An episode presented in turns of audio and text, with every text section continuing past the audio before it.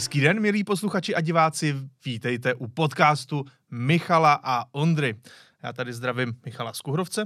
Ahoj Ondro, krásný dobrý den všem. No a Michale, můžeme se začít uh, opět věnovat různým automobilovým tématům. Dneska to bude možná malinko vážnější, protože mm, máme tady i témata, která jsou, řekněme, celospolečenská. Určitě. Ale na druhou stranu dáme si i něco takového více na odlehčení, minimálně teďka ze začátku. Ale opět se ti musím zeptat, Michale, tvůj poslední týden něco zajímavého, co by tě zaujalo, nebo co se ti, co se ti stalo? Popravdě v tomhle tom ohledu ani ne. Já trošku doufám, že ten příští bude zajímavější, kdy mám v plánu se ve Svatém Mořici účastnit konkur de Elegant no, pojmenovaného The Ice. Mm-hmm. Takže... Jakože budeš, budeš hodnocen. ne, ne, to, to bych tam musel být hodnocen pěšky, anebo mm, pro dýzlový makan tam nebyla vypsaná žádná kategorie. Aha. Minimálně zatím. Uh, takže ne, samozřejmě jenom jako účastník a pozorovatel, tak třeba v některém z příštích dílů se na to můžeme mrknout a jinak asi nic zvláštního. U tebe to předpokládám mohlo být pestřejší?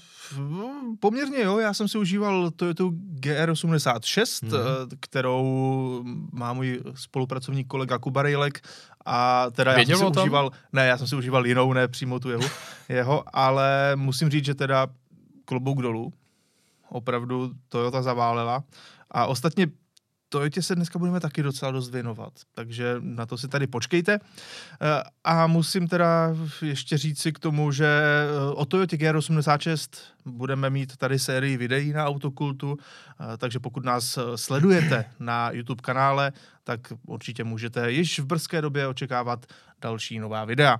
No ale jdeme na to. A začneme hm, opět, bude to trošku spojené s tou Toyotou, protože jeden z našich posluchačů nám napsal, že pokud ještě platí nabídka na hodnocení obsahu garáže, tak prosím o zhodnocení té mojí. Zajímá mě názor na tyto vozy.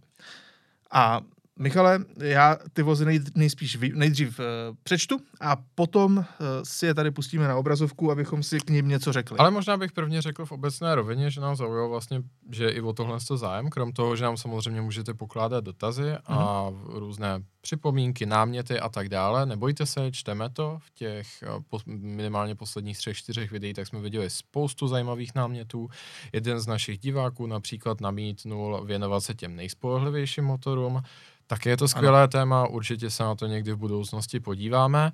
No a protože se tam poměrně často objevují i ty žádosti, aby jsme vlastně nějakým způsobem zhodnotili jejich garáž nebo provedli ten takzvaný roast, mm-hmm. jak třeba dělali na svých kanálech, že James May, Richard Hammond, Jeremy Clarkson, tak eh, krom toho, že se tady podíváme na jednoho diváka dneska, na tu, vás tu uh, žádost, tak pokud vás to bude bavit, můžeme na to udělat i vyloženě třeba kratší video. Uvidíme.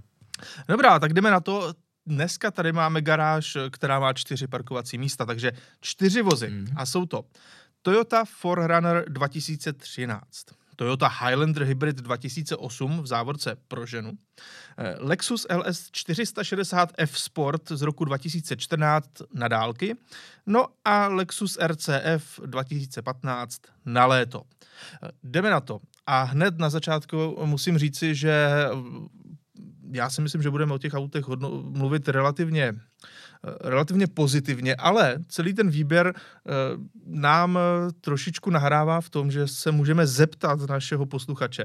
Za prvé, zdali nebydlí v Americe, protože ten výběr je takový, řekněme, eh, ne že vyloženě americký, ale některá ta auta se v Evropě snad ani pořádně neprodávala, zejména ta první dvě.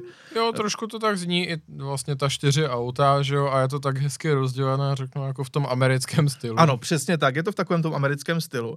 Eh, a druhá věc, rovno taková připomínka, přece jenom garáž je to pěkná, ale mohla, mohla by být trošku pestřejší. Eh, na, co se týče značek. Řekněme. Když zase na druhou stranu já musím říct, že já se docela cením jako té věrnosti no, značce. O tom žádná. Protože zase na druhou stranu, že jo, ty eklektické garáže jako určitě z toho jsem vinen i já, jo, mm-hmm. tak uh, přináší to spoustu nevýhod, že jo, protože ta filozofie těch různých, uh, řeknu, značek a národů obecně těch, když to tak řeknu, subkultur, tak je docela rozdílná a s tím se samozřejmě pojí i ta údržba toho automobilu, způsob zacházení a tak dále, ale jako tahle ta oddanost tě určitě zase to má podstatné synergie, když to tak řeknu. Když máte spokojení, uh, jste spokojení se svým jedním dílerem, jezdíte jenom k jednomu dílerovi, že jo, No jasně, ovládání to může ulehčit, ulehčit provoz čtyř aut. Hmm. Řekněme si to takhle.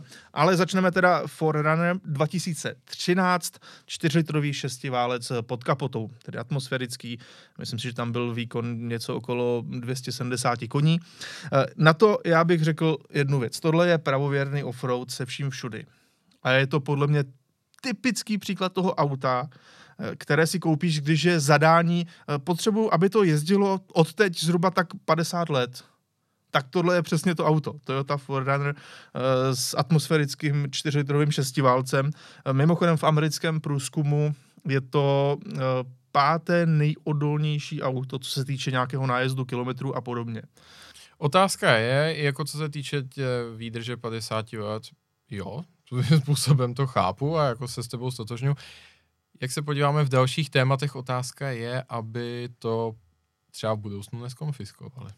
Tak to už nevíme, co se v budoucnu stane, nicméně tedy tohle auto dle statistik 4% Forerunnerů mají najeto přes 200 tisíc mil, tedy 320 tisíc kilometrů, což vlastně není zas tak málo, 4%. A je to tedy velmi odolné auto mm. i z mhm. nějakých těch, z těch historických uh, záznamů a podobně, takže já zaujatost tímhle autem docela chápu. Mm. Ostatně já to mám uh, vážně rád. Když už jsme u těch tera, terénních Toyot, my jsme se tady pár podcastů zpátky bavili o těch autech do konce života, já jsem tam navrhl Toyota Land Cruiser a teďka na to udělal moc hezké video uh, Chris Harris.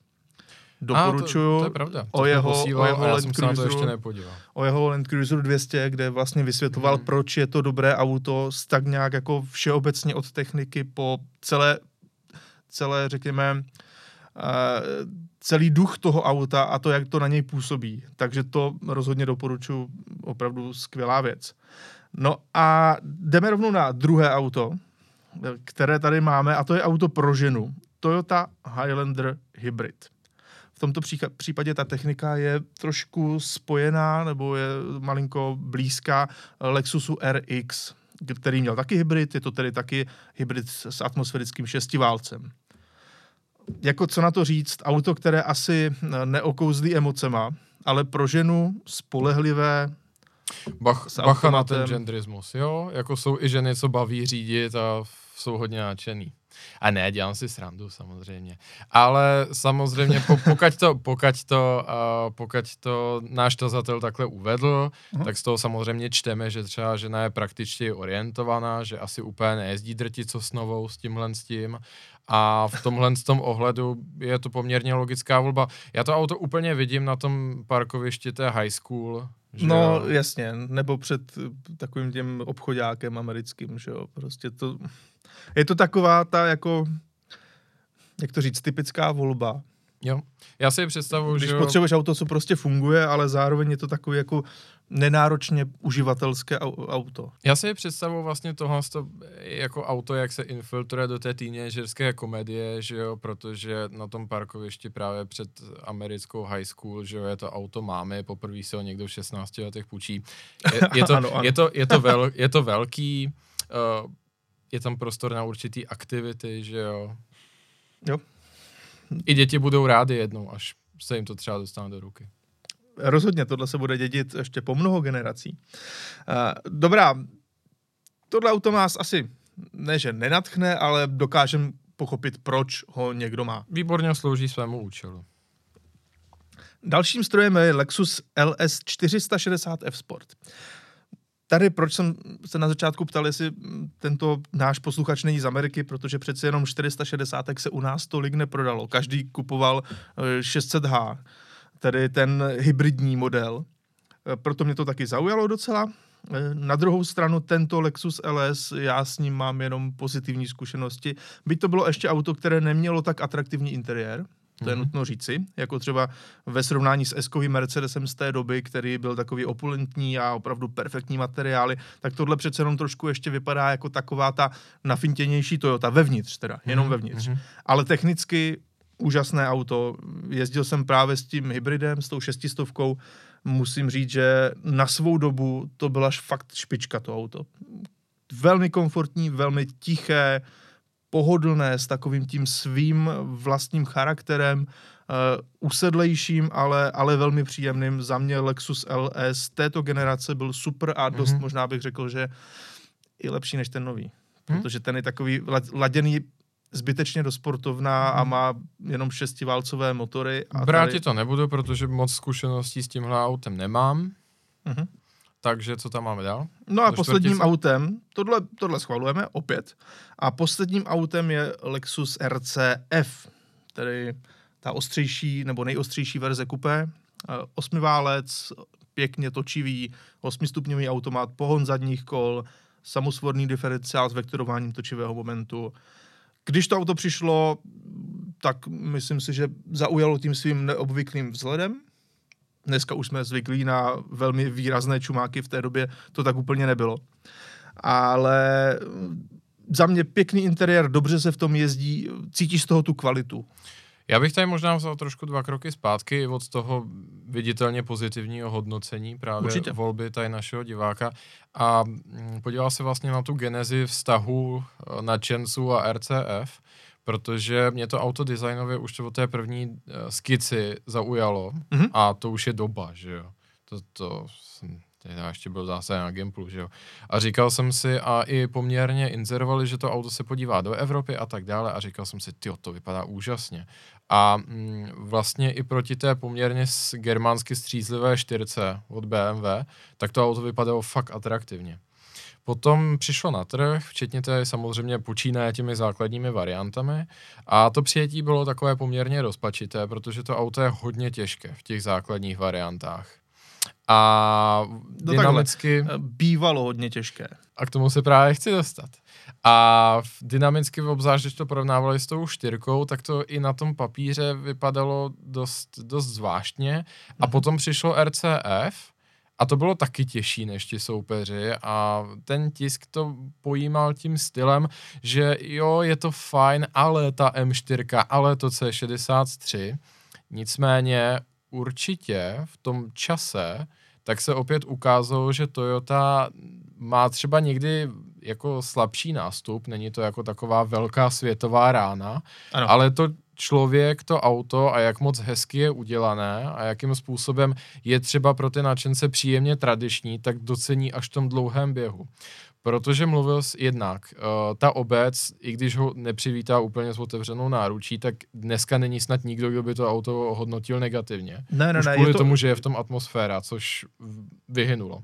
Je to auto postupně. takové, že buď na něho lidi nemají názor, nebo je ten názor spíš pozitivní. Jo. Vyloženě že by někdo řekl, no tohle je příšerný stroj, no. to je blbý auto, to nikdo nikdy ne, neřekl. Ne, ne, ne, ne. A já jsem to auto viděl několikrát naživo, velmi se mi líbí, jak v těch usedlejších specifikacích, tak té Track Edition, ta je opravdu už poměrně radikální. No ale hlavně, eh, k čemu se třeba konečně chci dostat, je to taková ta Toyota Lexus tichá síla, hlavně třeba v tom ohledu. Mluvil jsem se spoustou majitelů M4, M3 a všichni, eh, všichni, nebo respektive takhle, to procento těch uživatelů, kteří řekli, jo, je to fajn, ale příště si třeba koupím něco jiného, tak tam bylo poměrně značný nebo minimálně rozeznatelný. Jasně. Uh, u C63 to třeba bylo trošičku menší, ale pořád tam byla nějaká fluktuace. Pořád ten člověk říkal, jo, je to fajn, ale třeba dívám se tímhle s tím směrem, tamhle s tím směrem a tak dále. Ale u všech lidí, co jsem s nima mluvil, a paradoxně jich nebylo málo, co měli RCF, tak říkají, já si to auto nechám do smrti. Ano, a víš proč? Protože pokud si necháš opravdu dlouho M3 nebo možná i C63, tak tě bohužel dřív nebo později čekají docela velké investice. Když mm. s tím mhm. autem budeš jezdit, neříkám, že to jsou nespolehlivá auta, to ne, ale prostě přijdeš na to, že do toho jednoho, jednoho dne budeš muset dát nějaké větší peníze. Zatímco u těch RCF, to jsou auta, která ano. prostě jenom jezdí. Jo, ten motor má krásný charakter. On se rozezvučí, jak se tam eh, změní časování ventilu, tak, no. tak se krásně rozezvučí. Převodovka by mohla být rychlejší. Na dnešní dobu už ten 8-stupňový ISIN není žádná sláva ani reakce na pádla, ale ve výsledku jako celek to auto prostě funguje, jezdí, eh, ty do toho nemusíš spát peníze, jenom, jenom prostě Ano. jezdíš a jezdíš. A to i jako platí pro ty okruhové verze, pro tu Track Edition, tak to platí i na tom okruhu. Jo. To auto nemá žádné, že by jako se nějak přehřívalo, nebo něco, prostě s tím můžeš fakt jezdit, užívat si ty okruhy, nebude to nejrychlejší, nebude to, já nevím, nejostřejší, nebude to asi ta největší zábava na světě, ale vlastně si těch 90% zábavy těch třeba některých konkurentů můžeš užívat Hmm. mnohem dlouhodoběji, Mhm. což je dost zásadní výhoda. Tak, to bychom měli. No a jdeme na naše další téma a tentokrát to bude hm, opět malinko smutnější, řekněme, ale jak se to vezme. Eh, Máme tady úmrtí tohoto člověka, což byl Seiichiro Toyoda. Jak už název napovídá, tak eh, Toyoda byl syn zakladatele značky Toyota. Možná si můžeme v prvé řadě říci, proč vůbec eh, to není Toyota, ale Toyoda. Teda naopak, proč to není Toyota, když se celý ten rod jmenuje Toyota, ale ta značka se jmenuje Toyota. Je to dané tím, že Toyota znamenalo něco jako úrodné pole, nebo něco takového. Takže oni nechtěli eh, za prvé, ať eh, to vypadá, že ta značka je nějak spojená se zemědělstvím, když vyrábí auta. A ono se to celé změnilo právě až někdy v době výroby těch aut, ten, ten název. A e, zároveň e, teda ty znaky se prý jako v japonštině se to snáze čte, když je to Toyota. Mhm. A dokonce, že prý je to snad, e, že to je osmiznakové, což je v, osm je v Japonsku šťastné číslo nebo něco takového. E, Ne, to je pravda. co Vy- jsem četl, takže, takže to vlastně v tomto případě dává, e, dává smysl. Ona většina azijských kultur tak má ráda osmičku. Považuji je za šťastné číslo. Přesně tak. Takže ono to nějak takhle vycházelo, že ta Toyota zněla, zněla lépe než Toyota a Mhm. mm-hmm. proto se ta automobilka jmenuje takto a ne podle svého zakladatele, což byl Kiichiro Toyota. A Seiichiro, kterého tady vidíme, je jeho syn, Mhm. což je zajímavé, protože uh, ten člověk se vlastně podílel nebo zná celý vývoj té automobilky od nuly, jelikož on zemřel teďka v nedožitých, těsně nedožitých 98 letech. Požehnané. což je- Úč, úctyhodné, požehnaný věk. No a proč si o něm vlastně říkáme? Tak zaprvé ano, on pracoval v Toyotě od roku 1952. Začínal na eh, oddělení kontroly kvality. Tedy když auta vyjížděla z výrobní linky, eh, někomu se něco nezdálo, tak to vraceli zpátky a on byl eh, právě ten člověk, který posuzoval, proč se to špatně vyrobilo, kde je ten problém, jak ten problém napravit. No ale postupem času se propracovával tou strukturou celé značky výš a výš. Od roku 81 už byl prodejní marketingový ředitel. No a v 90. letech se stal hlavou celé automobilky. No a proč to říkáme? Protože Seiichiro Toyoda, eh, tak eh, vlastně on byl v té zlaté éře v úvozovkách Toyoty, kdy se všechno dařilo a kdy představovala ta, ty nové, zajímavé, legendární, dneska i převratné modely. A hlavně se staly největší automobilkou světa, že ano. Přesně tak. Což znamená, že tento člověk stál třeba u zrodu Supry MK4. Samozřejmě v celý v 90. letech eh, víme, že eh, tam těch sportovních aut od Toyoty bylo samozřejmě mnohem více. Jo, dělali se MR2, Já právě třeba mnohem víc trpím na MR2, jo? Ano, než, MR2. Než Super Mark IV. Midship Runabout. Dvě. Uh, no a jednoduše ten člověk právě stál u toho všeho, ale důležitá věc, my mu vlastně můžeme poděkovat i za to auto, se kterým jsem teďka jezdil, za to tu GR86. A víš proč? Povídej. Protože Seiichiro Toyoda stál u zrodu prvního Priusu.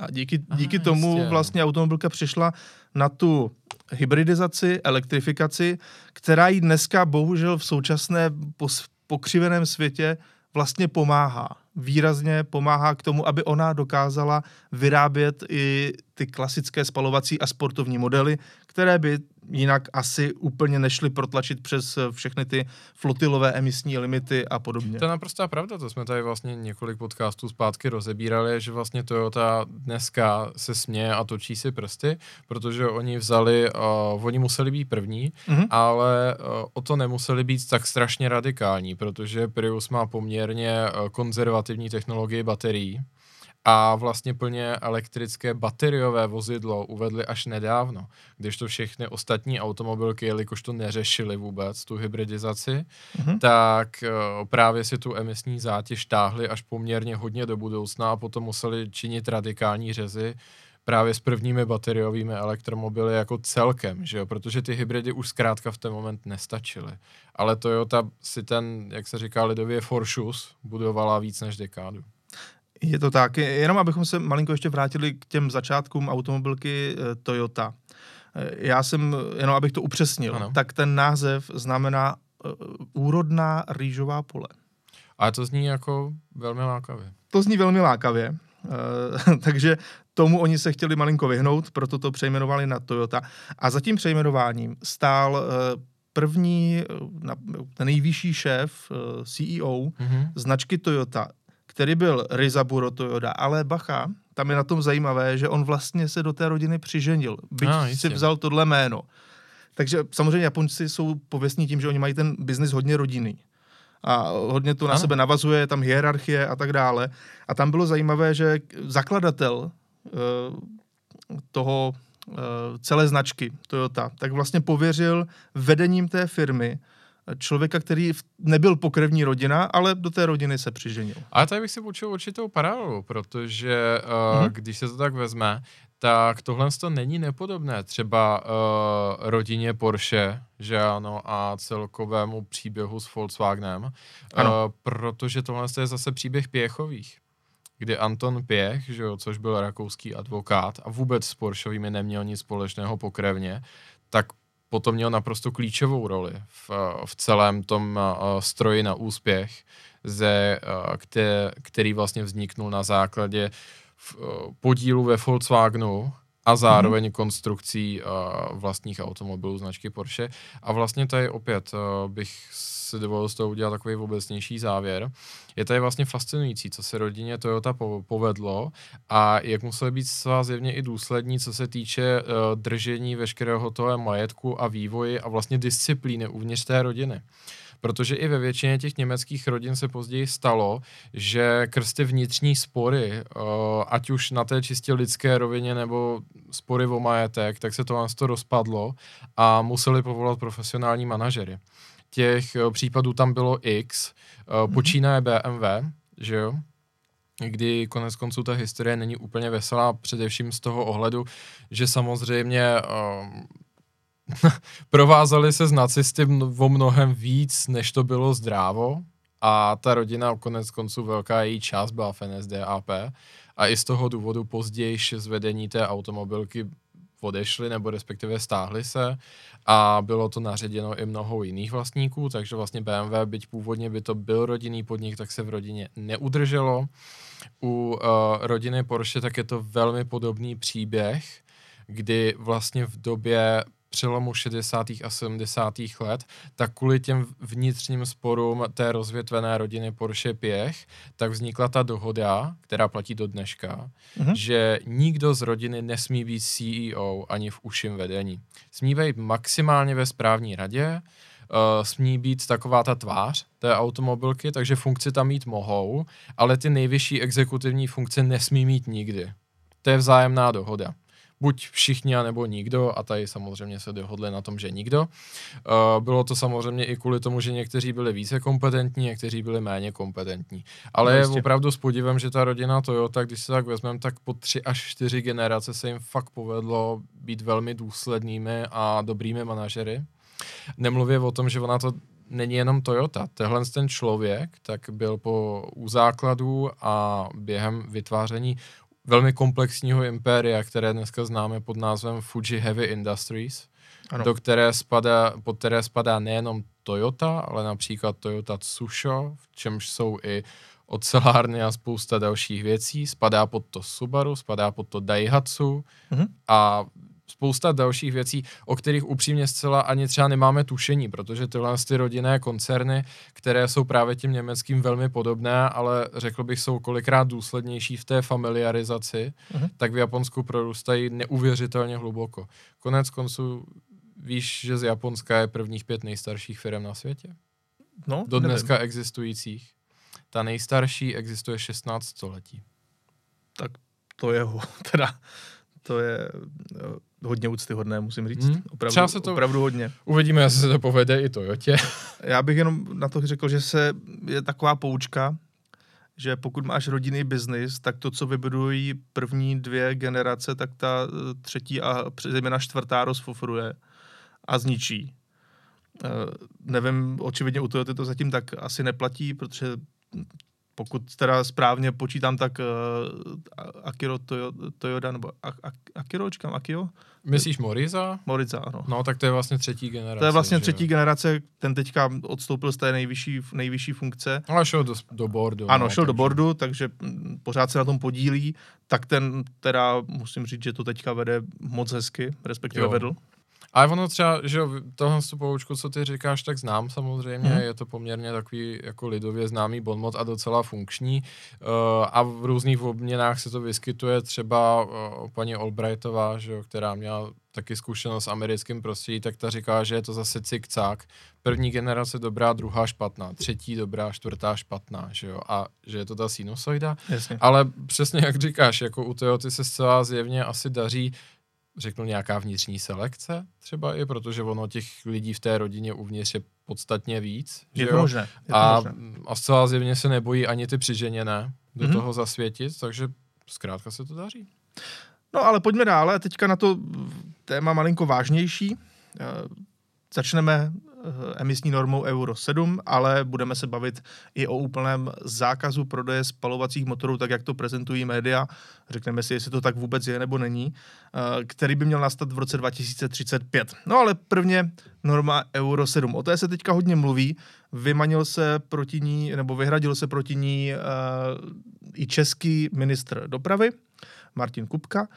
A zároveň se tak přidal třeba k německému ministru dopravy a k mnoha dalším lidem, kteří říkají, že normu Euro 7 jednoduše nechtějí, říkají to automobilky, říkají to eh, mnozí vysocí politici. A proč? No, protože správně namítají, že auta, která by měla Euro 7, tak by zaprvé výrazně zdražila, Mm-hmm. za druhé, ten přechod by byl extrémně rychlý. Za třetí, automobilky by musely vymýšlet celou tu novou technologii, aby splnili dané emisní limity, ale přitom oni už se mají soustředit na to, jak udělat eh, elektromobily dostupné a použitelné, aby v roce 2035 je mohli úspěšně prodávat. Mm-hmm. No a za čtvrté eh, samozřejmě jde o to, že se tím tak nějak zničí už tou normou Euro 7 do jisté míry celý uh, trh s uh, novými automobily. A jenom abych řekl proč, mám tady právě, jak vypadá norma Euro 7, tak eh, tam jde o to, že samozřejmě má se snížit většina emisních limitů. Má to platit už od 1. 7. 2025, což je velice krát, krátká doba. Ale důležité je, že se sloučí limity pro zážehové a vznětové motory. Měření v laboratoři bude probíhat uh, mimo jiné kvůli spotřebě paliva, anebo jako kvůli homologaci motorů a komponentů.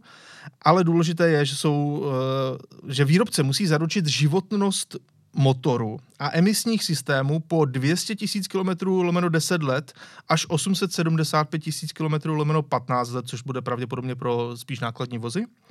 A, a je tam požadavek na onboard monitoring, tedy trvalé monitorování emisních parametrů a provozu vozu. Což samo o sobě e, zní možná malinko děsivě, protože víme, jak ty emisní systémy v současné době jsou třeba nespolehlivé a ještě vás budou kontrolovat, jak s tím autem vlastně jezdíte. A některé emisně relevantní zkoušky budou nahrazeny deklarací výrobce, ale hlavně budou se měřit i částice z brzd a z otěru pneumatik a je tam e, i nějaký požadavek na životnost baterie. To všechno znamená, že pokud v současné době nejlevnější Škodovku pořídíte za nějakých 360 tisíc korun, což je Fabia kombi předchozí generace, respektive to je poslední generace, ale je to trojková Fabia kombi, eh, tak eh, další nejlevnější Škodovka v roce 2025 po zavedení této normy by podle samotné automobilky stála minimálně 450 až 500 tisíc korun. Což... To jsme ale ještě nezafaktorovali inflaci. Ano, a to jsme ještě nezafaktorovali inflaci. Takže dejme tomu, že to opravdu bude hmm. 500 plus. Super. Uh, Proti tomu se samozřejmě automobilky bouří z jednoho jediného důvodu, a to logicky říkají, že lidé si přestanou kupovat nová auta a budou udržovat ta starší, protože je to samozřejmě vyjde finančně lépe, nebudou mít na to kupovat si nová auta, když auto průměrné velikosti, které se prodává dneska, bude stát eh, výrazně více, dejme tomu 700 tisíc korun třeba za auto typu Hyundai i30 kombi, který dneska stojí 400 případně něco podobného. Takže ten, ty argumenty jsou poměrně logické a proto se ještě bude o tom hodně jednat, jestli vůbec Euro 7 bude zavedena, v jaké podobě eh, český minister dopravy chce, ať je to celé přepracované, ať to dává nějak smysl, osobně nevím, ale už jenom to sloučení limitů pro zážehové a vznětové motory v podstatě znamená, že ve všech běžných autech ty vznětové motory zahynou naprosto, zůstanou možná v nějakých těch největších eh, SUVčkách a podobně. Těžko říct, no. Když se vezmeme tak kolem a kolem, tak zkrátka ta Euro 7 je takový opravdu nešťastný mezikus. Hlavně se musí teda zavést během nějakých tří let, což eh, podle, podle lidí z automobilky je téměř téměř nemožné. V skutku to tak vypadá. A jako v tomhle tom ohledu nelze než hodnotit jako tu snahu Evropské unie kriticky, mm-hmm. jelikož, uh, a to je hned to navazující téma, ke kterému se dostaneme, že jo, a to zastřešující, tak místo toho, aby nechala vlastně ten průmysl a trošku spotřebitele vydechnout před tím velkým zlomem, který ano. je na rok 2035, tak uh, prostě přichází s normou, která je velmi uspěchaná, která musí přijít extrémně brzo a na mnoha místech je naprosto nelogická. A hlavně opravdu velice, velice náročná na to, aby ji všichni splnili. Hmm. A tady právě opravdu hrozí t, při nástup toho takzvaného Havana fenoménu, uh,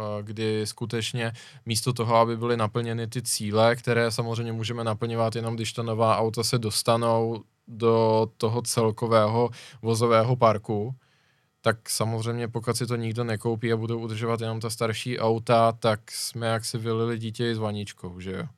No, Vůbec ano, ničemu to tak. reálně nepomohlo. To je třeba to, na co už dlouho, dlouho upozorňuje italská vláda, nebo respektive těch několik italských vlád za posledních deset let, že my můžeme normovat, co chceme, ale je potřeba jako Siciliány vyhnat z Fiatu Uno, jo. Přesně jak říkáš, protože když se podíváš do některých koutů Evropy, i v rámci Evropské unie, tak tam si jako nedokážu představit, že by měli jako jezdit jenom čistě na elektřinu, když třeba nemají elektřinu ani doma. Uh, jako obecně ten praktický náhled, eh, byť já si myslím, že je důležité, aby jsme trošičku, nebo aby jsme udržovali ten podcast apolitický, ale uh, jako tohle to celkově mi tady maličko chybí ten selský rozum. Nechci to zase stavět úplně zpátečnicky, myslím si, že tady velice otevřeně se díváme i na spoustu alternativních technologií, co se týče mobility a tak dále. Určitě. Ale právě já mám takový pocit, že aktuálně ten úřednický aparát, uh, podobně jako uh, lezdy česká vláda má pocit, že Česko končí za Černým mostem, tak ten Brusel má podle mě pocit, že to končí někde jako za Dortmundem, jo, ta Evropská unie. Hmm. Protože... A, nemluv, a nejen no. tam, ono, když se podíváš na ty již, jižanské země, No, no právě, jich no. Španělska, kdyby právě, jezdit taky... Já vůbec netuším, jestli někdy viděli právě ten jich toho Španělska, nebo jich Itálie, anebo třeba Maďarsko. A teďka, a teďka se vlastně člověk dozví, že ty nejvyšší představitelé, ale podle mě to je spíš jako populismus, tak eh, říkají, že vůbec není nereální, jako aby Ukrajina najednou byla v Evropské unii. A jako to, to, bychom na tu, to bychom na tu rozbombardovanou zemi řekli, tak vítejte a vy teďka budete plnit balíček Fit for 55, takže vy všichni od zítra chodíte pěšky. No, ano, přesně to, tak. To, to, to vůbec jako nedává smysl.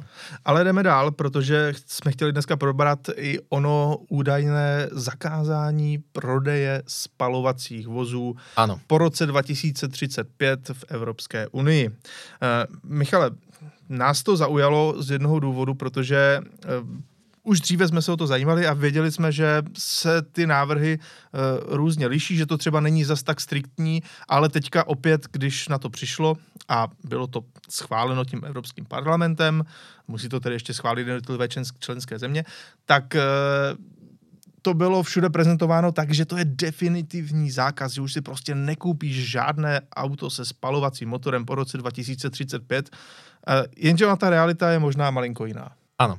Uh, Bavili jsme se o tom právě a já doufám, že vás to třeba obohatí, protože jsem si tu normu nastudoval, jak to skutečně bylo. A opět, bohužel, ta mystifikace spousty mainstreamových médií byla extrémní. Prošel jsem si tady různé titulky z těch nejčtenějších eh, novin a internetových portálů a velká část z nich byla špatně. A ty vlastně i plánovaně, že jo, si to teďka hezky uvedl, protože si řekl, že se jedná o uh, zákaz spalovacích motorů, což není pravda. Ale pojďme to vzít hezky od začátku a od lesa. Tahle ta norma, která v zásadě už ji považujeme za hotovou, protože mm. v mhm. tuhle tu chvíli, co se týče eurounijního legislativního procesu, tak reálně nevidím cestu zpátky, tak spadá do toho takzvaného balíčku Fit for 55, což je nějaký, řeknu, emisní cíl pro rok 2055 a některé milníky před ním na co se aktuálně Evropská unie nejvíc soustředí, je snížení emisí o 61% do roku 2030 vůči roku 2005. Uh-huh. To je to klíčové. A právě do té mozaiky, kam spadá i spousta dalších norem, co se týče například výstavby domů, co se týče například ku podivu i měnové politiky, energetické účinnosti, obnovitelných zdrojů energie a tak dále a tak dále, včetně třeba námořní a letecké přepravy, mm-hmm. tak samozřejmě spadá i tato norma, která je naprosto klíčová. A ta říká, že po roce 2035 nebude možné pořídit automobil s benzínovým nebo naftovým motorem. A tady věnujme pozornost těm slovíčkům benzínový nebo naftový motor. Není tam nic o tom, že by to měl být motor spalovací, Byť ve svém důsledku to má samozřejmě taky klíčové konsekvence. Ta diskuze byla poměrně bouřlivá, spoustu z toho jsem si uh, přečet, mimo jiné třeba uh, poměrně velmi kriticky za Českou republiku se tam, a což si myslím, že je dobře, k té normě vy, vyjadřoval Saša Vondra, známý to politik, že jo? Mm-hmm. A ten právě kritizoval, že to vlastně omezuje veškerou tu produkci a vůbec trh s automobily jenom na ty bateriové, za což ho jedna sociální poslankyně uzemnila, jestli to vůbec četl. Pravdu mají v obě dvě strany. Mm-hmm. A mhm. to je právě, kde se dostáváme k tomu meritu pan Vondra tím nejspíš chtěl říct, že není už moc jiných možností než ten bateriový elektromobil, protože do toho rámce je to skutečně to řešení, kterému se tak říkajíc nejvíc jde naproti. To všechno v ostatní je tou normou trošku upozaděno nebo rovnou přiškrceno. Poslankyně měla taky pravdu, myslím, že portugalská, protože Expressis Verbis to nezakazuje spalovací motor, ono to zakazuje uh, pouze motor benzínový nebo naftový. Spalovací motor není vyloučen, ale tam je důležité, aby to bylo vozidlo, které neemituje žádné CO2. Ale pozor, eurounijní uh, legislativec si to zase vyložil po svém. Bohužel to nemůžeme brát tím celostním pohledem a měřit to CO2 včetně výroby toho automobilu, což si myslím, že by byla ta ekologicky správná hmm, možnost. Hmm, jasně. Ale je to jenom v průběhu toho provozu. Jinými slovy, pokud budete mít ten takzvaný e-fuel, neboli palivo, které vznikne tím, že budete zachytávat CO2 ze vzduchu, nebo ho vyrábět jakýmkoliv jiným způsobem, řekněme jakoby tu těkavou kapalinu a výsledkem je nulové CO2, tím pádem potřebujete někde to CO2 nabrat do mínusu a pak si ho vyrobit do plusu, tak to a priori spalovací motor nezakazuje. Takže třeba ty aktivity Volkswagenu a Porsche, že jo, s těmi fabrikami v Jižní Americe na zachytávání CO2 ze vzduchu a vytváření uhlovodíkových paliv, jsou pořád na místě. To zcela zjevně možné bude. Ale jde o to, že to nemůže zpracovávat ten vytěžený ropný produkt, protože tam je to CO2 jenom do plusu, že jo? Protože vytáhneme ropu ze země, nějakým způsobem ji uh, zpracujeme a pak vzniká to CO2 ve výfuku. Ale my můžeme mít spalovací motor, ale nejdřív si to CO2 musíme odečíst A pak, ho, a pak ho dostaneme zase jako nad tu černou čáru, že jo, jakmile ho spálíme. Samozřejmě to taky ani nevylučuje vodíkové články, kterým v tomto ohledu pro roku velkou budoucnost, protože upřímně řekněme, jak vyřešíš nákladní dopravu bateriemi. Za mě to nejde. No, taky si myslím maximálně takové ty na krátké vzdálenosti. A to už, ale to už, to, to už funguje de facto i dneska. No jasně. Mnoha, v mnoha těch velkých uh, skladovacích halách, mm-hmm. kde to třeba přejíždí ten kamion jenom několik kilometrů tam a ano, zpátky, tak ano. už to funguje dneska. Jo, bez pochyby. Popelářské vozy, zametací vozy a tohle to všechno by eventuálně mohlo být jako bateriový elektromobil, ale v, uh, jako ta dálková nákladní doprava anebo třeba stavební stroje, tam za mě minimálně v tohle ten pohled je to no-go protože uh, ano, a třeba se to objevilo i v komentářích předchozím videím, má všichni, kdo říkáte, že výroba vodíku je neefektivní, máte naprostou pravdu. Na papíře, co se týče laboratoře, tak je to neefektivní, protože nejdřív vyrobím elektriku, pak z ní vytvořím ten vodík. Ale ono je do toho nutno spočítat ty náklady, které vznikají při tom transportu, při tom takzvaném handlingu, že jo, mm-hmm. a ukládání té energie. A když si vezmete, že třeba bagr na stavbě, kterým jsem třeba dneska jako měl co dočinění, tak on běží celý den a celý den něco dělá, tak uh, pokud nepřijde nějaký úplně jako klíčový průlom v té bateriové technologii a zatím to nevypadá, tak prostě ten to nikdy nemůže zvládnout, protože pracuje v minus 15, v plus 40 a potřebuje, aby běžel celý den a na stavbě typicky nemáte nabíječku, protože stavíte něco, co ještě nebylo. Že no, jo? Takže tam třeba to vypadá na ty vodíkové články, anebo a, na ty e-fuels. Ale teoreticky de facto by do toho zapadaly i motory na eh, spalování. Sobě, spalování ano. vodíku, když ten vodík bude vyroben eh, nějakým ekologičtějším způsobem než z ropy. Ano, ano. A nebo teoreticky vlastně ani být nemusí, protože přece jenom tam jde o to, kolik to vypustí. Ano, uh, u toho vodíku CO2. máš naprostou pravdu, tady si objevil takovou trošičku loophole, protože ano, tady se dá alibisticky říct, i kdyby si ten vodík vyrobil nějakým, řeknu, nečistým způsobem, tak při spalování vodíku nevzniká CO2, tam vzniká jenom H2O a takže ropný něco. průmysl ještě může stále jet? Ano, a hlavně on pojede, protože je teda, abychom, teďka se už konečně dostáváme taky k těm dalším otázkám, které vás zajímají, ta norma je skutečně postavená tak, že neřeší to tady homologaci. Po roce 2035 prostě ze dveří autosalonu nevyjede nic, co jede na čistý ropný produkt. Mm-hmm. Vyjede z něj něco, co je homologováno na pouze a jenom na e-fuel. Tím pádem ani ne E10, E5, ani ne nafta B7 ale na ten e-fuel jo. Takže zakazuje to prodej, ne homologaci. To je ta blbá zpráva. Mm-hmm. Ta dobrá je, že určitá technologická rovnost tam pořád je. Akorát tím cílem je, aby při, tom, při té jízdě, při tom užívání nevznikalo to CO2. A auta, která byla prodána a uvedena do provozu před rokem 2035, tak pořád smí být jak na naftu, tak benzín v té pravé vlastně ropné podobě. Že jo? Jasně. Eh, zajímá mě k tomu ještě další věc. Eh, neověřoval jsem si to, protože tuto informaci jsem zjistil teďka před chvíli, hmm. ale eh, bylo mi řečeno, že tyto limity neplatí pro automobilky, které vyrobí méně než tisíc aut. Ano, a to je naprostá pravda. Jsou tam tři stupně. Jednak běžná ano. automobilka. Potom je automobilka do 10 tisíc osobních vozů a do 25 tisíc nákladních vozů. Ano. A pak je automobilka do tisíc kusů čehokoliv pro tu automobilku v tom druhém fochu, těch 10 tisíc, tak se ta pravidla neuplatní ještě poměrně dlouhou dobu, ale pozor, v tom roce 2035 už taky nemá šanci. Co je zajímavé, tak vedle těchto z těch pravidel s tím počtem, tak zároveň je zavedeno, že od roku 2029 není možné dávat absolutně žádnou podporu na elektromobily což je za mě extrémně zajímavé mm-hmm. a to bude velmi těžké, protože když si to tak vezmeme, tak jako za mě reálně tady bude ekonomická krize rok, dva, pak by se to mohlo začít probouzet a obzvlášť pro ty státy, které jsou víc na východě, jako jsme my, Slovensko, Maďarsko a tak dále, tak by ty incentivy byly ještě poměrně důležité, ale to okno pro tu jejich administraci, vyplacení a tak dále, tak se bude povážlivě krátit.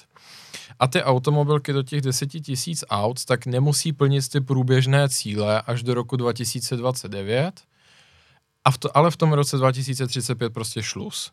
A pak jsou automobilky do těch tisíci kusů. Já jsem teda slyšel, že do těch deseti tisíc, že si budou moci zažádat o výjimku a bude jim individuálně schvalována. A když jsem četl tu normu v tom posledním znění, po roce 2035 je definitivní konec. Tam Mhm. mm-hmm. platí už jenom ten limit tisíc kusů a nic pod to. Nebo nic Jasně, nad to. Jasně. Což je bohužel jako ta horší zpráva, protože třeba Ferrari by se nám do toho vešlo, že jo, do Hmm. těch deseti tisíc aut, spousta dalších malosériových výrobců taky, ale zcela zjevně tady byl při, přijat ten restriktivnější přístup, takže bohužel, no. Co Ale je, mhm. eh, chci se tě zeptat, jestli na to existuje ještě nějaká kontrola proveditelnosti. Ano. Uh, určitě to víš taky, že jo, a uh, to je to důležité No nejsem si tím jistý, takže právě chci, abys mi to pověděl, protože Eh, sám eh, jsem to takhle nestudoval jako ty. Byl složen expertní tým, který Mhm. každé dva roky předloží studii proveditelnosti, nebo respektive vyhodnotí tu proveditelnost na základě jednotlivých kroků, jak co se týče vývoje automobilového průmyslu, tak především infrastruktury. A teďka se dostáváme k té konečné hodnotící otázce. Já jsem mluvil s insiderem jedné automobilky, který je poměrně hluboko, Mhm. a ptal jsem se ho, co na to říkáš? Řešíte po tom přijetí té normy, které je poměrně rychlé a navíc dost podivné době, a jestli budete další spalovací motory nadále vyvíjet? Budete tím směrem, že fakt si řeknete, jo, my zvládneme ty e-fuels, a tím pádem budeme vyvíjet nové spalovací motory, anebo je to jako hoďte prostě ty návrhy do koše a fakt jdeme jenom tou elektrifikační cestou. To, že je to insider z automobilky, která se zabývá luxusními auty. Jo? Tak tam ten trh přece jenom Evropa není pupek světa, Právě, ale právě. ten trh vypadá trošičku jinak v celosvětově. A on mi dal velmi překvapivou odpověď. Mhm. On říkal, no, my se o tom furt bavíme, my na to furt koukáme a my nevíme. Ani ten vrcholný management úplně neví a on si furt myslí, že se to ještě obrátí. Mhm. A teďka moje otázka, a to je, co si, co je, že jo, nějakým způsobem jsem získal tu tu informaci a teďka se zeptám tebe, Ondro. Jak, co si myslíš, co se týče těch studií proveditelnosti a tak dále? Myslíš si, že dojde k tomu zjemňování v průběhu, anebo už je to prostě jako přímá cesta k tomu cíli? No, jak znám Evropskou unii, tak si myslím, že nedojde ke zimňování. Ale myslím si, že tam v jisté chvíli nastane jako veliký rozkol. Mhm. A že opravdu to dojde do nějakého jako hraničního bodu, Mhm. kdy si teprve jako všichni uvědomí, že to třeba není úplně dobré, protože já si opravdu nedovedu představit. A je to možná jenom tím, že to beru z pohledu roku 2023, Mhm. mm-hmm. ale nedovedu si představit, že všichni lidi, kteří používají nějak automobil, Mhm. mm-hmm.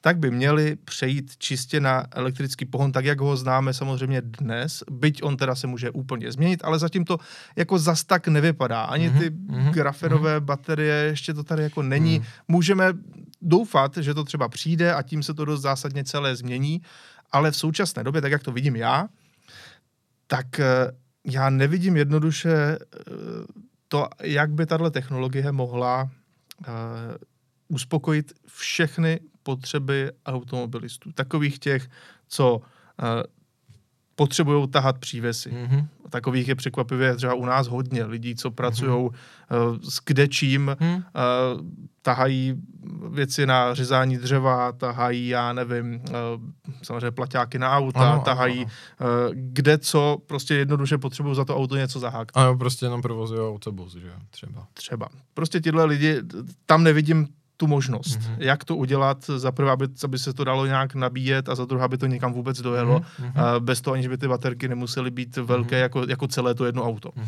mhm. Eh, Potom je právě jako ta mobilita v těch oblastech eh, velmi specifických, ty nějaké rumunské hory a podobně. Taky neumím se to úplně představit, no ale takových příkladů bych našel ještě mraky. Ano, Jo, rozvoz, rozvozové firmy, dodávky, které se ani nezastaví ano. a jenom jezdí tam a zpátky, eh, střídají se v nich řidiči a oni ani nezastavují, ne, nevypínají motor pomalu. Mhm, mhm, Mm-hmm. To auto má vyplý motor jenom v servisu, když se mění olej. mhm. Eh, což je každý druhý týden. Jo? Prostě nedává mi to v tomhle smysl úplně pro všechny typy uh, lidí. Dokážu si představit, že ta elektromobilita se posune do takové fáze, že to třeba bude vyhovovat většině lidí. Ale už teďka vidíme i třeba na příkladu Mhm. Norska, že když tam pominou ty veliké daňové úlevy, a zvýhodnění těch elektrických aut a trošku se to sníží, jenom trošku, tak už ten zájem výrazně opadá, protože, a to Norsko je relativně specifická země, Velmi, velmi. Hlavně díky těm geotermálním zdrojům. samozřejmě zdroje a taky to, že ti lidé, vlastně ta, ta osídlenost je relativně úzká a na, Mm. na úplně dlouhé vzdálenosti ti lidi zas tak Ano. jako nejezdí. Uh, tak jako jsem v tomhle stále skeptický, že to dokáže jednoduše uspokojit všechny a myslím si, že právě správně by bylo, když už teda si vůbec vezmeme v potaz tu věc, že opravdu by dokázala ten, dokázal tenhle zákaz elektrických aut něco změnit, co se týče životního Zákaz prostředí, Benzínových. spalovacích aut, takhle. Zákaz, zákaz spalovacích Ani aut, něco spalovacích, změnit. prostě benzínových a naftových. A benzinových a naftových, jo, ať už se týče, co se týče nějaké jako životní úrovně, co se týče zdraví lidí, co se týče naší planety, uh, globálního oteplování a všech těchto věcí. Jestli by to vůbec dokázalo, já si myslím, že ne. Mhm. Uh, maximálně samozřejmě takové to lokální zdraví v těch městech, ale to se zlepšuje už teď, už teďka ty auta, jako to je proti, proti tomu, když já jsem byl malý kluk a přijel jsem do Prahy a tady to všechno hrozně smrdilo, že se nedalo vůbec u té cesty ani Jasně. stát. Je to, je to Dneska je to tak, 100 a no. 1. Nemluvě No. o tom, že když se podíváme i na stavy zvěře a třeba lesy na Karlovarsku, Chebsku a tak dále, všechno se rapidním tempem zlepšuje. Samozřejmě, teď zalesnění je mnohem větší, než bývalo dřív. No, já jsem teďka viděl statistiku a vy, vysoké dve, zvěře je snad dva a půlkrát víc, než bylo v roce 90 aktuálně. A to, a to prý myslivecký združení podhodnocujou spíš. No, uh, tuhle odpověď na tu otázku jsme si nějak nepřipravovali, já jsem se právě těším, že se tě jako zeptám jako zvoleje. Teďka řeknu můj názor a já s tebou naprosto souhlasím. Protože já si myslím v tuhle tu chvíli, já jsem upřímně ještě před dvěma lety jsem si říkal, že ta Evropská unie přece jenom přehodnotí ten svůj přístup, protože jsme byli v covidu. Mhm. A říkal jsem si, to bude to otřesení vlastně celou tou evropskou společností, kdy se ukáže, že my jsme připraveni na takovéhle změny jenom když bude klid a pohoda a když si zažijeme nějakou takovouhle krizi, tak začneme uvažovat trošičku praktičtěji. Nestalo se to, teď tu máme válku v Evropě, Mhm. hadej co, ono se to zase nestalo. Takže já si zcela upřímně myslím, že teď už nevidím skoro žádný faktor, jestli ani tyhle ty dvě věci, navíc v zásadě v kombinaci s tou Evropskou uní nehly a naopak ona je v těch kolejích zrychluje a je v nich naprosto neotřesitelná a vůbec se nedívá jako v těch uh, v okrajových částech EU, co se děje, tak teď si myslím, že už jí nevyhodí nic. S jednou malou výjimkou, já si myslím, že už by jí rozhodil snad jenom jako kvalitně mířený kinžal. To je asi tak jediný, protože tank na baterky není. No, samozřejmě. Já bych jako k tomu jenom dodal, že mě velmi z, jako vadí u těch zástupců vrcholných politických v té Evropské unii, že se nedokážou vůbec jako vžít do situace těch, ne že obyčejných lidí, ale prostě těch lidí, kteří žijou jinak než oni, v jiné kategorii, lidí, v jiné vrstvě, No. no. dejme tomu, v jiné finanční situaci, v jiné zemi a, a tak dále. A jedou si vlastně jenom Jo. to svoje. A v tomhle eh, jako vyloženě někteří ti lidé to No opravdu jasně. berou jenom tak, že to, co dělají oni, je správně a všichni ostatní to dělají špatně. Hmm. A vidíme to u, i u některých těch českých zástupců, No. no. třeba tam pan Niedermayer, myslím si, že se jmenuje, velký, velký fanatik elektromobility. Eh, To ani nevím do detailu a říkám, jako třeba Což, hele, každý ať si dělá jako co chce, Hmm. co chce ať, ať jako tomu fandí a proč ne, ale je potřeba se trošičku jako vžít i do, do kůže těch jiných No lidí. jasně, já tady vidím tři, já, a nechápejte mě špatně, já si myslím, že jsem i docela environmentalisticky zaměřený, protože a vidím tady tisíc a jiný problém. Měli bychom se uh, zaměřovat třeba na erozi půdy, celkově na znehodnocování půdy, na úbytek včel, na uh, Samozřejmě. ta, dálkový tankery, který jezdí na ropný frakce a vozí sem naprosto bezcený který prostě za rok vyhodíme. Myslíš čínské, čínské, čínský zboží. Přesně tak. Ano. Uh, prostě to, že si každý kupuje každý tři dny nový, nový oblečení, který prostě pak vyhodí, jo, to, to nenávidím všechno tohle. Problematika recyklace, to všechno mě jako hrozně, hrozně vadí, ale tohle to si prostě myslím, že není ta správná cesta dopředu. Určitý, určitý věci a určitá normativa si myslím, že je tady fakt na místě a jako podporujme ten vývoj, ale upřímně nevím, proč se takhle jako svazovat, šel bych na to spíš od lesa. Podíval bych se na ty nejproblematičtější lokality, kde jsou ty nejchudší, který nemají jinou možnost, než jezdit tím absolutně neekologickým autem a ty pozvednul a pak až ty nejví, a až pak až ty nejzvýhodněnější lokality, které by do té doby nejspíš na ten elektromobil přešly i z vlastního přesvědčení, tak až pak se jim věnoval. Prostě ano, šel na ano. to od spoda, ne od zhora. Protože já nepochybuju, že Belgie, Nizozemsko a tak dále, ty ten přechod zvládnou. V pohodě. Protože i ten automobilový průmysl ho podle mě zvládne. Ale co tady podle mě to nezvládne, je, mm, je infrastruktura protože tím, s tím se mimo jiné živím, jako kabeláží a výstavbou sítě a já jsem přesvědčený, že mi to nezvládne. Česko, hmm. Slovensko, Maďarsko to nezvládneme, jako dostatečnou infrastrukturu, protože za předpokladu, že si mám představit, že budeme nabíjet i každý autobus, každý stavební stroj, prostě úplně všechno, to nejsme schopni dát, protože ten automobilový průmysl může pracovat s vysokou mírou inovace, protože je to nový produkt, který se relativně rychle obměňuje.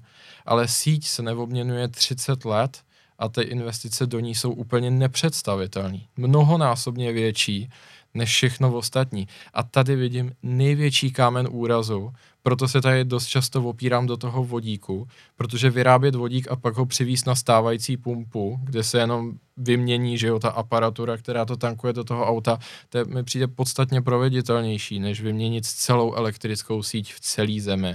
No, a skapacitnit to. to. To, to si myslím, že je ten důležitý faktor, no. A proto mi vadí, že se to bere jako takhle hrozně od zvrchu a ne od spoda, jako ta regulativa. A upřímně, jako uvidíme, kam se to vyvine, ale taky souhlasím s tebou, že to dojde do nějakého bodu, kdy to tření bude nejspíš tak k nevydržení, že to může třeba i mobilizovat lidi. Nebo, roz, nebo nějak zapříčinit rozpad vlastně celé této asociace celé Evropské unie? Nevím, nevím, jako to, třeba upřímně, jako ani bych si to nepřál, protože třeba ta ekonomická spolupráce je klíčová a Jasně. tak dále. Kdybych si to přál, tak asi mlčím a nechám to být, právě protože si to nepřeju a myslím si, že ten smír a společenská dohoda je důležitější, tak nejspíš i právě kvůli tomu mi to tak vadí. A v tomhle z tom ohledu samozřejmě, a neříkám, že všechno v té normě je špatně. Regulace námořní dopravy, letecké dopravy je perfektní. A co jsem třeba strašně rád je, že v téhle té normě jsou první vlastně omezující normy pro elektromobily a pro tu elektromobilitu, které třeba říkají, že určitý podíl té baterie musí být z recyklátu, který musí být získán na území Evropské unie. Perfektní. Tomu naprosto fandím. Já taky, jenom Pro... nevím, jak to chtějí udělat. No, musí se, zare, musí se právě investovat do, zase do další infrastruktury, která bude pracovat s těma odjetejma autama, že jo. Protože, a to si myslím, že je jako perfektní a to by naopak mělo přijít mnohem dřív, mm-hmm. protože jako to, že my se tady budeme mít perfektně, tak nemůže odskákat uh, dítě v rovníkové Africe, který se vezme na záda krumpáč a půjde pro ten kobalt, že jo. No jasně.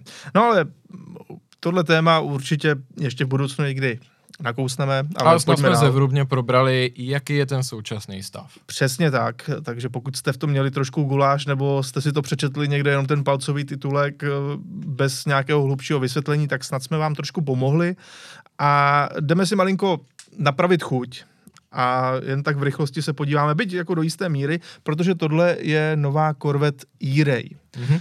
E-Ray, ano, je to první hybridní korveta, ale bacha, nestrká se do zásuvky, a ten hybrid je tam eh, spíš taková pomoc pro trakci a eh, je to dané tím, že to auto je vlastně první korveta ve čtyřkolce. Jo. Přední kola pohání elektromotor a zadní kola stále pohání ten atmosférický osmiválec, takže tady si ještě asi nemůžeme zase tolik stěžovat, byť já osobně nejsem úplně fanouškem toho, že jednu nápravu pohání elektřina a druhou nápravu spalovací motor, protože mi přišlo, že to nikdy spolu úplně harmonicky nefunguje. Naprosto to chápu. Uh, vlastně to, že bychom to tady mohli naťuknout, to, z toho to jsem i předestřel já, protože mm. mě zase mm, přijde na tom zajímavé, že je to uh, v těch sportovních autech docela zajímavé vykročení, protože mně přijde, že právě tady E-Ray a GM to vzali poměrně racionálně, protože máme tu relativně lehký a vyzkoušený atmosférický motor. Nemluvě cool na tom je, že tohle auto je extrémně podobné tomu závodnímu spaciálu Cadillac VLMDH, který mm-hmm. jsme tady rozebírali v tom minulém díle.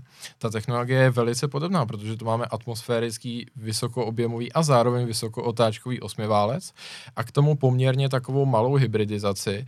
Za mě je třeba to udržitelnější model a jako minimálně mě to víc přitahuje než třeba McLaren Artura. Jasně, není to plugin, ale zase o to rychleji se to nabíjí, protože tady máme pouhých 1,1 kWh. Baterka je perfektně uprostřed vozu, je pod odkládací opěrkou vlastně uprostřed. Aha, jasně, že jo? jasně, dobré místo. Uh, má jen, je extrémně nízko na zemi, takže tím, s tím se inženýři chlubili, že veškeré veškerá ta negativa z té přidané váhy, tak vlastně offsetovali na maximum, protože ta váha je uprostřed auta a velmi nízko. Je to jenom 45 kg, to je, to je nic, jo. To je no v dnešní době to není nic, nic no, strašného. No, to je skoro dětský spolujezdec. Přitom to, co tomu autu to přidalo, tak je 160 koní. Ten kombinovaný výkon uh, je pak naprosto krásných 655 koní. A díky tomu, že to zabírá i předními koly, tak to zrychluje za 2,5 vteřiny z klidu na 60 mil. Uh, inženýři i přiznávají, že na dalších tratí, jako je Nordschleife, tak to uh, samozřejmě neudrží to napětí po celou dobu toho kola, mhm. ale říkají, že jim šlo o to důležité, co prostě umocní ten řidičský zážitek. A to je to, že to auto na rovině díky tomu, že ta penalizace je jenom 40 kg, tak je úplně minimální ten rozdíl vůči tom, té standardní korvetě jdete do zatáčky, tvrdé brzdy, těch 1,1 kWh se tam narekuperuje do poměrně vysokých procent, projedete zatáčkou, jdete plnej a v ten moment máte ten krásně ten kombinovaný výkon, který samozřejmě jako všechny elektromotory nejvíc cítíte při těch nižších rychlostech směrem do těch vyšších, ne na tom top speedu. Mm-hmm. A do toho samozřejmě nádherný soundtrack toho TV8, eh, která sama o sobě má 500 koní. Mně to, mně to prostě přijde super, nemůžu si pomoct. A poměrně, poměrně příznivá cena, protože se tu bavíme o nějakých uh, celkových 102, 105 tisících dolarech za kupé a 112 tisíc dolarů za otevřenou verzi. Samozřejmě, Což u nás by bylo samozřejmě víc. My ale... máme trošku smůlu jako Evropa, že jo, protože co se týče dostupnosti, tak je tady maličko problém. U našich západních sousedů si standardní korvetu můžete koupit, ale se týče e nevím, jak to bude. Uh, ale když si porovnám ten americký trh uh-huh. a bude to budu porovnávat uh, jabka s jabkama, tak 105 tisíc dolarů je prostě parádní nabídka za něco, co a, uh, zrychluje za 2,5 je to super sport s motorem uprostřed mm-hmm. a mhm. když to tak vezmu, tak jako filozoficky je to skoro jako 918 byla. Jasně, je to taky hybrid s atmosférickým osmiválcem. Hm? Dobrá, ale máme tady typ ještě pro ty, kteří uh, si myslí, že v tomto světě spíše chybí dostupné sportovní auto. Protože to vypadá, hmm. že jedno se nám tady ukáže. A je to auto, které vychází ze spolupráce Toyoty a Suzuki, což mimochodem jsou značky, které už teďka spolu úzce spolupracují. Je to mimochodem docela vidět, protože si můžete v Suzuki koupit jenom přebrandované Toyoty. Je to ten koncern, no. Ano, přesně tak, tak nějak to k sobě patří. Ovšem teďka vyšlo prohlášení, že by opravdu mohli dělat malinké sportovní kupé s motorem uprostřed, které bude cenově velice dostupné. Tím motorem, který by měl pohánět tohle auto, má být litrový tříválec. Očekává se výkon eh, okolo 120 koní a hmotnost na úrovni základní Mazdy MX-5, což znamená lehce pod tunu. To podle mě zní docela dobře. Osobně bych teda čekal i vyšší výkon z toho litrového tříválce, nicméně Michale, ty si říkal, že ta plánovaná cena u tohohle auta by mohla být, zejména třeba na americkém trhu, velice nízko. Mělo by to být 16,5 až 21 tisíc dolarů což je opravdu dost nízko. A my jsme se tady o tom trošičku hmm. bavili, že než jsme začali ten podcast. Uh, taky si myslím, že těch 200 koní by tam dostat šlo, ale ona je právě otázka, jestli by to nekanibalizovalo uh, s jinými modely GR, Toyota, a vlastně to by asi úplně nenaplnilo tu původní filozofii, což je malé, lehké auto pro nadšené řidiče, obzvlášť ty, kteří jsou třeba mladší, že jo, nebo s tím začínají a tak. Uh, takový, mi se zdalo říct, no, trošku to vypadá, trošku bych si dovolil říct jako Swift Sport Placka. Ano, nebo mě napadlo ještě něco jiného, protože tohle auto by mělo mít samozřejmě pohon zadních kol, tím, jak je motor uprostřed. Tak to trošku navazuje na jedno Suzuki s krásným jménem Suzuki Cappuccino. No, jo, takový mnohem, mnohem lepší Cappuccino, anebo MR1. MR1, ano, polovička MR2. I tak by se to dalo nazvat, eh, nicméně já jsem za to rád, že se ten vývoj stále ještě ubírá i tímhle směrem a máme tady jisté náznaky, že by i něco takového mohlo vzniknout, protože právě nedávno jsem třeba dělal přehled sportovních aut do jednoho milionu korun pro uh, televizní pořad Automoto Svět. A zjistil jsem, že vlastně do toho milionu už si jako nemáš moc jak vyskakovat. Mm-mm jediné auto, co ještě teďka nějak bylo v nabídce, které bylo do půl milionu. A je teda otázka, jestli stále jako ještě to jde reálně koupit, tak byl Volkswagen Up GTI, mm-hmm. což eh, je nadopovaný up, ale vyloženě to jako zábavné auto, vyloženě, že bych to nazval nějakým jako extra sportovním náčiním, to úplně ne, ale je jasné, že dneska už si nemůžeme za půl milionu vyskakovat, když už se za to nedá koupit v podstatě skoro ani solidní rodinné auto, mm. je to mhm. takové trošku na hraně. Uh, ale teda musím říct, že některé nabídky tam byly zajímavé a ovšem, když přijedeš k tomu, že by si chtěl třeba za dokolku, tak už ti vlastně zbývá jenom MX-5, která už se taky hodně blíží milionu a právě Toyota GR86, která má do milionu jenom 50 tisíc korun a s její dostupností je to taky velmi na štíru. Takže mně by se líbilo, kdyby právě jako za dokolka ještě nějaká vznikla, protože mi opravdu přijde, že těch dostupných je na trhu jako šafránu. Tak doufejme, že třeba to nás to vznikne. Chválíme třeba, že jo, i snahy Mazdy, která přichází vlastně na ten pohon, že jo, transverzální a upřednostňovanou zadní ano, nápravu. a mimochodem teda musím říct, že co se týče nějakých prvních, prvních testů jejich velkého SUVčka CX-60 s naftovým šestiválcem, mm-hmm. tak uh, údajně někteří řidiči během těch testů ve Španělsku, mám pocit, tak byli schopni s tím autem jezdit po 4,5 litru na 100 kilometrů a když jeli tak nějak normálně, tak to bylo kolem pěti. Což eh, si vem, že máš naftový šestiválec, byť ne nějak extra výkonný, v obrovském autě, jakým je SUVčko, řekl bych, velikostně větší než Škoda Kodiaq, to jako smekám. A to, je, a, to je, smekám. a to je právě ono, jako kdybych se zamýšlel nad tím, jak bych si já představoval tu normu, a to neberte jako nějak velkohubě, tak bych se zaměřil na emise vzniku toho auta, mhm. emise v průběhu provozu a emise v zániku a diskontoval jsem to právě tím, kolik to auto má garantovaných kilometrů, že ujede. Mimochodem, když jsme právě u toho, tak eh, nějaká nedávná studie eh, říkala, že samozřejmě pokud do toho zahrnuješ tohle všechno, tak vlastně velmi emisně výhodné a úsporné a ekologické auto je třeba obyčejná Fabie, která no. nemá jediné, jedinou elektrifikaci a poráží velké množství elektromobilů v té jako dlouhodobém horizontu a celkové, celkové náročnosti výroby. Právě řekněme, že my se vůbec jako nebráníme ani elektromobilům, ani vodíkovým autům, ani samozřejmě těm tradičním, ale bylo by lepší brát to prostě jako holisticky, jako dívat se na to jako celek. Že? Já to řeknu třeba takhle, že eh, u nás v rodině se teďka řeší koupě uh, vozu hmm. do převážně městského provozu a elektromobil z toho vypadl de facto jenom kvůli nějaké vyšší cenovce, ale vypadá to, že se půjde jakoby směrem e, hybridu v té jeho nejčistší podobě, což je podoba Toyoty. V tom vlastně nejjednodušším, v nejjednodušší záležitosti s nějak, ne nějak extra velkou baterkou. A je to právě proto, že jednoduše je to spolehlivý osvědčený systém a zároveň se to dá ještě jako ojeté koupit relativně rozumně a právě jako já to tak i beru, že do tohohle provozu se ta elektrifikace hodí. Jo. A zejména, že to člověk, který opravdu od toho auta nic moc neočekává, potřebuje se dopravit jenom pár kilometrů, kde ten spalovací motor trpí a tak dále, eh, tak tam se to tak nějak jako hodí, ale prostě to nemůže, nemůže být všude, no.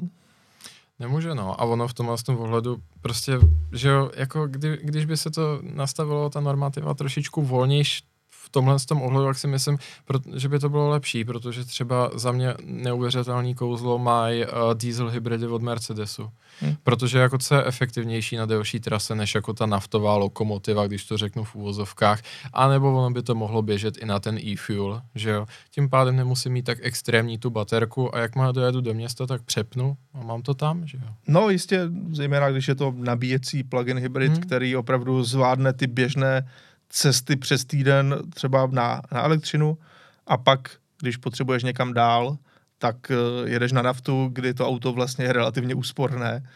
Taky si myslím, že to docela dává smysl, opět ne pro každého, protože přece jenom hmm, musíš to mít zase jistě. kde nabít a to je ostatně taky m, mm, trošičku problém celé té nové normy, že představ si samozřejmě, že ti lidi z velkých bytových komplexů, paneláků a podobně, Právě. tak jsou v tomhle dost značně znevýhodněni. To je to, když jsem vlastně mluvil o té infrastruktuře a sítě. Ale tak, když to tak vezmeme, jsou tam samozřejmě špatné zprávy, ale nejsou to všechno špatné zprávy, protože myslím si, že jsme tady postavili na jisto, Uh, že ten mýtus o tom, že by to absolutně vy, vyhazovalo ten spalovací motor, je neplatný. Spalovací motor si můžeme nechat, akorát musíme fandit a třeba i eventuálně vlastními po peněženkami podpořit ty e-fuels, že jo. Ano. Třeba některé automobilky naberou té odvahy a půjdou spíš tou cestou uh, těch vodíkových uh, čerpacích stanic a vodíkového článku, což je prostě dobrá technologie díky tomu, že vlastně nemusím řešit tolik tu infrastrukturu. Někde se zase vylepší uh, i ta e- elektrická infrastruktura v těch bohatších, rozvinutějších částech. Takže hlavně jako jsou dvě věci, že musíme hlasovat peněženkama pro to mm-hmm. rozumné řešení, tam stimulovat ten trh. No a pak samozřejmě máme nějaký volby do Europarlamentu, že jo, i parlamentní volby, takže Ale teda hledět na tyhle říci, argumenty. Že, že z těch českých zástupců v Europarlamentu většina jich tento návrh eh, ano. nepodpořila. Ano, to, to je samozřejmě pravda a v tomhle tom jim absolutně nekřiv, nesmíme křivdit. Myslím si, že se tam za automobilový průmysl docela hezky brali, ano, hlavně jako rozumně. Tohle není hmm. vyloženě, že by někdo musel jako lobovat za automobilový průmysl. Hmm. Tady jde spíš o to, že se ty lidi snaží právě třeba trošku vyjít do té situace e, i jiných lidí, než jsou oni sami. Byť samozřejmě viděl jsem, že někteří, e, některé zástupci některých politických stran tak chtěli jednoznačně, že je to takhle dobře, třeba Piráti. Hmm. A tak to uh, se nedá nic dělat. Zhodnoťte si sami, jak to vidíte každý z vás, co si myslíte, že je rozumné a nerozumné a uh, berte to v potaz, když volíte. No, tímhle jsme se zase trošku vrátili k tomu našemu hlavnímu tématu, byť jsme chtěli skončit veseleji s dostupnou zadokolkou, která se chystá na světové trhy. Uh, ale i tak děkujeme, že jste nás poslouchali, že jste nás sledovali, doufáme, že jste se něco i dozvěděli. Můžete nám samozřejmě napsat do komentářů váš názor na celou tuto situaci, na zákaz eh, vozů s benzínovým a naftovým motorem po roce 2035. Je to fuška to názvo sloví, co? Je to fuška, je to docela složité. Eh, můžete nám třeba i říct, eh, jestli jsme se v něčem mýlili, nebo naopak, jestli nám dáváte za pravdu, případně jakkoliv přispět do diskuze, my za to budeme moc rádi. A pokud nás eh, posloucháte čistě podcastově, tak nám buďte věrní i nadále, protože náš podcast Michala Ondry bude vycházet opět pravidelně i další týdny pravděpodobně, respektive téměř jistě si připravte vždycky uh, v kalendáři, že to je čtvrtek, protože a nebo dejte jsme odběr. malinko. Ano, nebo dejte odběr, aby vám Ideálně. to samozřejmě eh, hned chodilo, ale eh, středu jsme malinko nestíhali, co se týče výrobních kapacit, takže pro nás bude lepší, když podcast bude vycházet ve čtvrtek a doufám, že vám to bude vyhovovat také. Takže teďka každý čtvrtek jako cenu útěchy máš spoustu nových videí, že jo, na kanálu Autokult. To taky. Samozřejmě i to hrálo roli, protože teďka přidáváme více videí právě na kanále Autokult.cz, takže pokud chcete, můžete nás tam sledovat, třeba se vám budou líbit i další naše videa, nejen podcasty.